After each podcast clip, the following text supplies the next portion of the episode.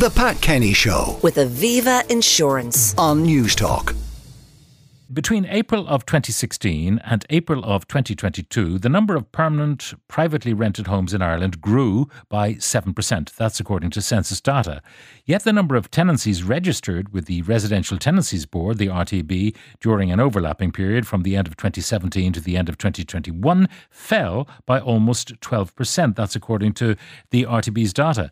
Meanwhile, the latest from the RTB reports that in the second quarter of this year, Landlords issued 5,735 notices to quit.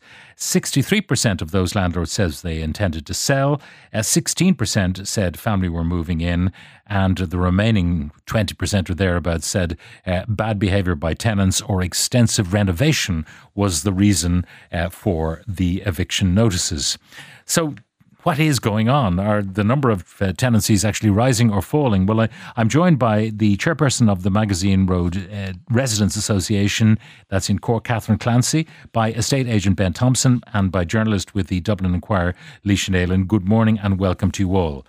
Um, first of all, we'll go to you, Ben, just because you handle sales of properties. What is going on? Are landlords selling up? Well, certainly, Pat, anecdotally, uh, we have more and more uh, landlords coming into the office or phoning us all the time, inquiring about selling. Uh, there certainly is a greater appetite for it. I think it's it's a combination of things. It's it's also it's fed up with the uh, added bureaucracy of the PRTB. Um, you'd think the higher rents they're getting these days would, would keep them in the business, but it, it is hard work. Um, the, the, registrations, the uh, extra taxes, and things like that. But remember, a lot of it is also accidental landlords who are finally getting out of negative equity, and they're seeing the higher prices and think, look, uh, would I keep going with the hassle of renting this, or will I just get out and get whatever of my deposit I have left? All right. So, uh, as far as you're concerned, there is, if not a, a downright flood of landlords out of the market, there's certainly a steady flow.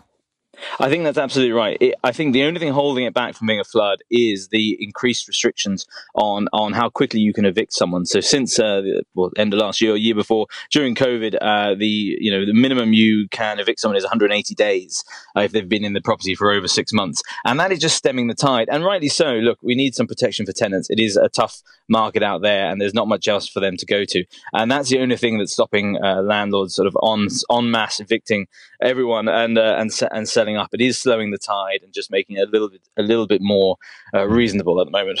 Now we know that the eviction ban lapsed. Uh, I mean, there was an eviction ban during the pandemic, and then uh, there was an extension of an uh, eviction ban, but it lapsed. The government saying that, that this was not the instrument that they wanted to use in in term uh, in terms of the private rented sector. Um, so landlords then seize their opportunity. Is it simply about bureaucracy, or is there something else um, about you know not being perhaps able to get their hands on their properties? There is something of that, and I'm finding more and more. I'm finding if a tenant goes on their own volition, that's when I have landlords coming in and saying, "Look, I'll, I'll sell it. I don't want to put a new tenant in there uh, on the chance that they may be there four years." You know, unless they're a, a real professional landlord who has several properties. If most, uh, probably most landlords in the country are accidental landlords who bought something in the in the last boom and have held on to it, or haven't been able to sell it, or they've got one or two properties here and there, and they're not in it for the long haul. Mm. If they get a chance to sell it, they will. Uh, the the restrictions are slowing them down again. They still have to give them plenty of notice before they can evict anyone. That is slowing things down, but most of them aren't finding the hmm. gains are worth the uh, the extra, the extra bureaucracy. Ben, do, do, you uh, operate a rental service in your agency? We do. It's a smaller part of our business. We're mostly sales. That's why we're having landlords coming to us for that. But the rental side we do have has become, um, you know, a lot tougher. The RTB controls and and paperwork is a lot harder, and a lot of landlords find it very restrictive and don't okay. want to be doing it all the time. And, and, you would only handle people who are properly registered with the RTB. We do, yeah, absolutely. Everything that we handle, and I think every landlord in the country do use the RTB, uh, you know, paperwork, and they go through all that themselves. But uh, as I said, uh, the uh, this week there are plenty. There's plenty out there. We are very much aware of a black market in rentals where uh, they're not going through agents. It's so easy. There's so much power with anyone who is a landlord. Uh, they could mm. rent it overnight by putting a Facebook post up that they don't need to go through agents, and therefore I think that's where they're avoiding using the RTB and they're not registering their properties. Okay. Ben, that's a, a very a good insight there. Ben Thompson, who's an estate agent. Ben, thank you very much. Now, uh, Catherine Clancy, chairperson of the Magazine Road Residents Association. Good morning, Catherine. Good morning, Pat. Now, tell, tell me uh, of the experience in your area. Uh, there are lots of people who are renting out property. How many of them do you think are actually registered with the RTB? Okay, Pat. Um, we live in an area which is very close to the UCC um, college, and um, we have a high quantity of rented properties in our area. So for the last uh, six years, we've been, uh, you know, checking the rented properties in the area that are, unre- are unregistered with the RTB. And in 2017, we wrote to the RTB, and at that stage, there was over, we did a survey of about 300 properties, and we found that 50%, 150 were not registered with the RTB. We wrote to the RTB again last year. We did another sample survey of uh, 300 properties, and we found 99 appeared not to be registered with the RTB. So it is our lived experience that not alone are um, we have a third of the properties in the area unregistered on an ongoing basis with the RTB, but we believe if these figures are reflected nationally, that you're talking about approximately 100,000 properties not registered with the RTB. Now, uh, when you look around your area, do you see many for sale signs? People who've decided, even though they may not be registered with the RTB, that they're getting out of the letting market?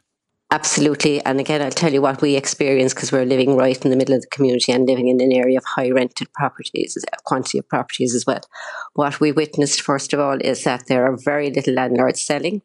In the instance where they are selling, it's another landlord is buying it. And if a landlord gets any word at all of a house being sold in the area, they sometimes don't even reach the market because the landlords, you know, sell between each other. And um, that's exactly what's happening. Yeah. We have, we have, it's a, and, and by and large, uh, I don't yeah. know whether you can confirm this, Catherine, but would they be the unregistered landlords who are, you know, quick off the mark and buying another rental property? Not necessarily, no, no. But what is interesting about the landlords who are unregistered, we have been writing to the RTB since 2017 about them, and 50, 60 landlords that we first approached the RTB in 2017 about still remain unregistered. Okay, so even landlords who are registered, and, and, I'm conscious of the fact that because you're so close to UCC, that the rentals tend to be short term. The anxiety of landlords that they'll never get a tenant out. A student tenant is going to be there for the, the a few terms and maybe even a mm. three, four years max. You know, they'll keep on rebooking the accommodation for uh, the autumn when term resumes. So they don't necessarily have those long term concerns that other landlords have that they may never be able to get their hands back on their property. No, but what surprises us, Pat, I suppose, like, you know, the properties around here, they take on average maybe 40,000 a year in, um, in rents. And the government, in fairness, last year pulled out all the stops to make it as easy as possible for landlords to register. They, you know, it's much cheaper. What you have to do now as a landlord, you just have to pay 40 euros per year to rent to register your property that you could have an income of around 40,000 and in listening to Ben there it is not cumbersome to register that property and all the things a landlord has to do to pay 40,000 once off in a year to register his property yeah. couldn't be now, seen as the, the suspicion of course is if you're not registered that you you know for 40 euro as you say it's a, a trifling sum in the context of the incomes. But if you're not registered maybe you're not paying tax. Maybe You know, that's the first thought that occurred to me. That that's part yeah. of the reason why people don't want to expose themselves uh, to mm-hmm. that kind of regime is that the the taxman. Now it's not uncommon around here for young um, students because we, you know, they live in our community. We develop relationships with them, you know, and there are still um, many students paying cash you know, for these properties, like, you know, and um, that's that's the reality. And also, I suppose the issue of the property isn't registered and where we came in for a stay, Pat, if we have an issue with a property, be it antisocial behaviour, the upkeep of a property, or if a tenant who's living next door to us that we'd have a relationship with uh, needs something done on the property and they can't contact the landlord, you know, if you get onto the RTB and it's not registered, the property, it delays your um, whole process of getting uh, satisfactory outcomes to any issues that may arise with the property. Mm. So, anyway, your experience is that there's loads of unregistered uh, landlords about the place. Third. Uh, um, yeah. And, um, you know, if that's reflected nationwide, uh, that is a very significant number. And it makes the gathering of statistics in terms of Absolutely. the total cohort of landlords very, yeah, very Pat, difficult. We met, we met with the RTB representatives in Cork earlier this year, like, you know, and um, we highlighted that issue to them because we're listening every day on the radio to different bodies like Ken and the rest of um, Ken and other bodies like that, saying that landlords are leaving the market in their droves. And we're saying like where are they're getting their stats, or they're getting those stats and their data from the RTB. And the RTB is not now an accurate base to um, define any government policy or to make any uh, cuts in the budget if they're reflected, you know, on the numbers dropping in the RTB. Our understanding, and as I say, our lived experiences, there is no landlord leaving the market. They're changing tenancies, maybe all right, and um, but there definitely is a real issue okay. about unregistrations. And as I say, uh, your area particularly because it's uh, so much concentrated on students uh, doesn't have some of the issues. And also, it's a pretty guaranteed income, isn't it? I mean, I'm it's, sure everyone gets a student. Yeah, and we have um, you have the houses rented for the academic. What students are doing now because of they're afraid they don't get the property back again in September. They're holding on to the properties right through the year. All right. Look, very interesting stuff, Catherine. Uh, Catherine Clancy, chairperson of the Magazine Road Residents Association in Cork, uh, right beside UCC. So, Laoise Neylon, journalist with the Dublin Inquirer, has been listening to all of this. What do you make of it? Because I'm struggling to find out are landlords uh, uh exiting in massive numbers? Um, you know, if they're off the RTB register, if that's what the RTB know, we don't know who's buying them, whether there are other landlords who then will register in time when they've refurbed or whatever, or whether they won't bother registering at all. Well, we do know, Pat, is that the rental number of rental homes increased, and the census asked the same questions in 2016 as it did in 22. So the census is correct. The number of homes, rental homes in Ireland, permanent private rental homes, increased by 7% in those years. So we know that for a fact. Um, we also know that during the same time period, the RTB registrations declined. So there's a growth in unregistered tenancies. Yeah. No, I, I generally believe the census because you're, you're yeah. talking about a massive sample. But at the same time, you know, do we know? Can we guess at people telling the truth? They might tell the truth about, you know, how many kids they have, and. But why would uh, they lie about the fact that they're renting they would home? be suspicious that the census would be accessible, even though it's not, to the revenue. But they're renters. You mean the people who are renting? It's, the, it's, if you're filling in the census form, you're the householder. Yeah. So it's the renter themselves that is saying they're a renter, so they've no motivation to right, mislead. Okay. Do you get what I mean? So it's not landlord saying I am a landlord. No, it no. renters saying I'm a tenant. Exactly. It's the census you fill it out yourself as the householder. So you're saying we're living here, we're renting. So, so that's all it is. Those numbers climbed and the registered numbers fell. Exactly and they fell significantly and the number of registered tenancies is falling. So Catherine's talking there about students, but like I've had journalists contact me this week to say they themselves are living in unregistered tenancies. So, you know, everybody in Ireland knows there are unregistered tenancies. If you are renting, you'll know other renters who are living in unregistered tenancies. This isn't really a massive secret that there are a lot of unregistered tenancies. But the interesting thing is that it's growing. Yeah.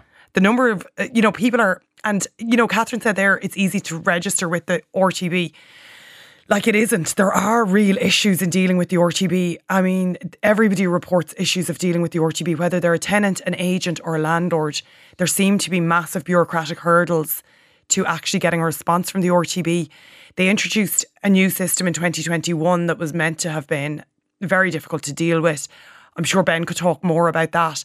But even before that new system came in, these these registered tenancies were already dropping while the number of rental homes in Ireland was growing in line with the population growing, Pat, as there's more people and there's more renters. Now, is it to do with the fact that if you're registered, uh, you've got to go through all the hoops, whatever they may be, including, you know, the last eviction rent pressure ban, zones, rent pressure zones. So you're limited to two percent of the rent pressure zones as it increases, irrespective of inflation.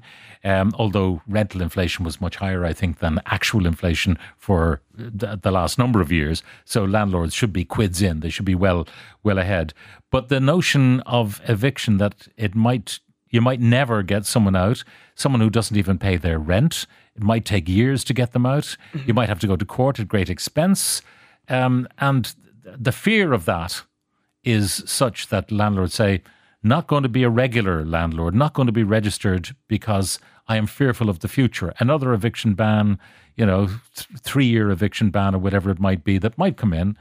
Um, and they're saying not having it. We really need some academic research, I think, to find out what is going on because this is flagging a serious issue. If there's an increase in unregistered tenancies, that's a massive issue. Um, so so something is needed to look into this more. But certainly there could be all kinds of reasons, as you've said there. Um, and also then the taxation being the big one. You know, people are reporting to us they're paying the rent in cash. That sounds to me, if you're paying 2,000 euros a month in rent in cash, it sounds to me like maybe your landlord isn't paying his taxes as well. So there could be an issue in there too, you know. Yeah. And on top of that, then you have uh, the rent a room scheme, which uh, allows people to, to make thousands tax free, uh, which the regular landlord is not allowed to do.